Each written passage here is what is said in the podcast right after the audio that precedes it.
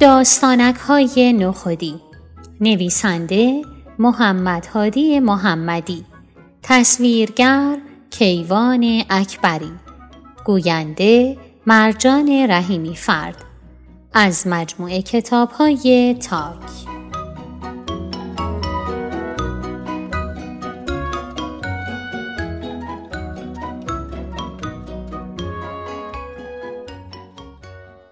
بچه های نازنین به من بگید ببینم الان تو چه فصلی هستیم؟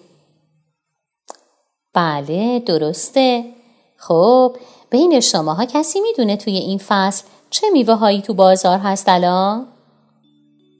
به به چه عالی خب توی مغازه دیدید توی یخچال خونه هست آ از میوه ها هم خریدید و خوردید خیلی هم عالی. تو داستان این دفعه ما قرار هست نخودی هم بره و میوه بخره. حالا اینکه چه میوه و چه ماجرای قرار اتفاق بیفته با هم بریم داستانو بشنویم.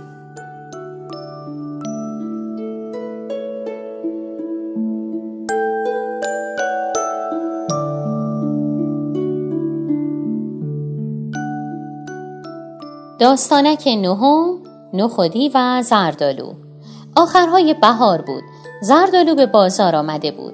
همه میوه فروش ها زردالو آورده بودند. روزی نخودی از سر کار برمیگشت که بوی زردالو به دماغش خورد و گفت به به عجب میوه من هم زردالو می‌خرم و می‌خورم. نخودی به دکان میوه فروشی رفت و هر زحمتی بود خودش را به بالای جعبه ها رساند. از غذا لباس نخودی زرد بود. وقتی قاطی زردالوها شد به سختی می‌شد فهمید که این نخودی است یا زردالو. نخودی روی زردالوها راه می‌رفت و دنبال زردالوی شیرین و رسیده میگشت. در این حال خانومی آمد که زردالو بخرد. پاکت را برداشت و مشغول جدا کردن زردالوها شد. همینطور که زردالوهای رسیده را در پاکت میریخت نگاهش به نخودی افتاد و گفت به به عجب زردالویی! از بس رسیده راه می رود و قلط می خورد. و نخودی بیچاره را برداشت و به جای زردالو در پاکت انداخت. تا نخودی آمد اعتراض کند یک کیلویی زردالو رویش ریخت و آن را در ترازو گذاشت خانم پول زردالوها را به فروشنده داد و به خانه آمد. زردالوها را در سبد ریخت و زیر شیر آب گرفت و شست. بعد بچه ها و شوهرش را صدا زد و گفت بیایید زردالو بخورید که چه زردالوهایی یکی از آنها از بس که رسیده راه می‌رفت نخودی به هر زحمتی بود خودش را به بالای سبد رساند و این سو و آن سو را نگاه کرد. دید همه آماده شدند که او را بخورند. داد زد آها یادم ها مگر نمی بینید من نخودیم؟ زردالو نیستم. خانم خودخواه نگاهی به نخودی انداخت و گفت آهان پیدایت کردم الان میخورمت. و دست دراز کرد تا نخودی را بردارد که نخودی پا به فرار گذاشت. خانم خودخواه دنبال نخودی افتاد و گفت فرار نکن زردالو من تو رو خریدم. و به هر زحمتی بود نخودی را گرفت. نخودی داد زد من را نخور که زردالو نیستم. خانم خودخواه خوبو را نگاه کرد و دید نخودی راست می‌گوید. پس گفت من بابت تو پول دادم. حالا که زردالو نیستی باید اسباب بازی بچه هایم بشوی.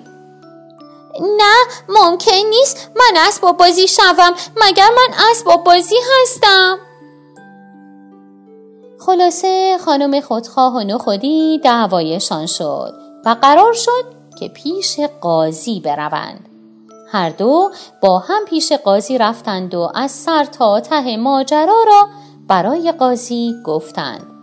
قاضی کمی کله کچلش را خاراند و گفت چون خانم خودخواه به اندازه وزن شما پول داده تا پولش را برنگردانی مال او هستی. بیچاره نخودی که به درد سر افتاده بود مجبور شد پول وزنش را بدهد و راحت و آزاد شود.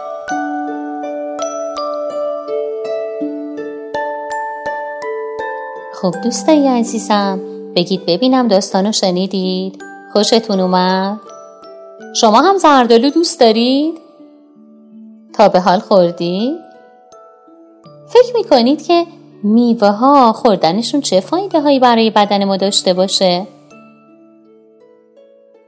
من که اگه قرار باشه این دفعه برم زردالو بخرم یاد نو خودی میفتم شما چطور؟ پس اگه این دفعه بچه ها رفتیم خواستیم میوه بخریم حواسمون باشه. یه وقت نکنه یکی مثل نخودی رو اشتباهی برداریم و تو کیسه میوهمون بندازیم. راستی یه سوال دیگه. بچه ها وقتی که شما می‌خواید برید خرید بکنید از کیسه یه بار مصرف استفاده می‌کنید کیسه نایلونی یا موقع خرید کردن سعی می‌کنید که کیسه پارچه‌ای به همراه خودتون ببرید. در مورد این چیزی که گفتم بیایم یکم فکر کنیم. ببینیم آیا راهی وجود داره که از آقای مغازهدار قرار نباشه نایلون بگیریم؟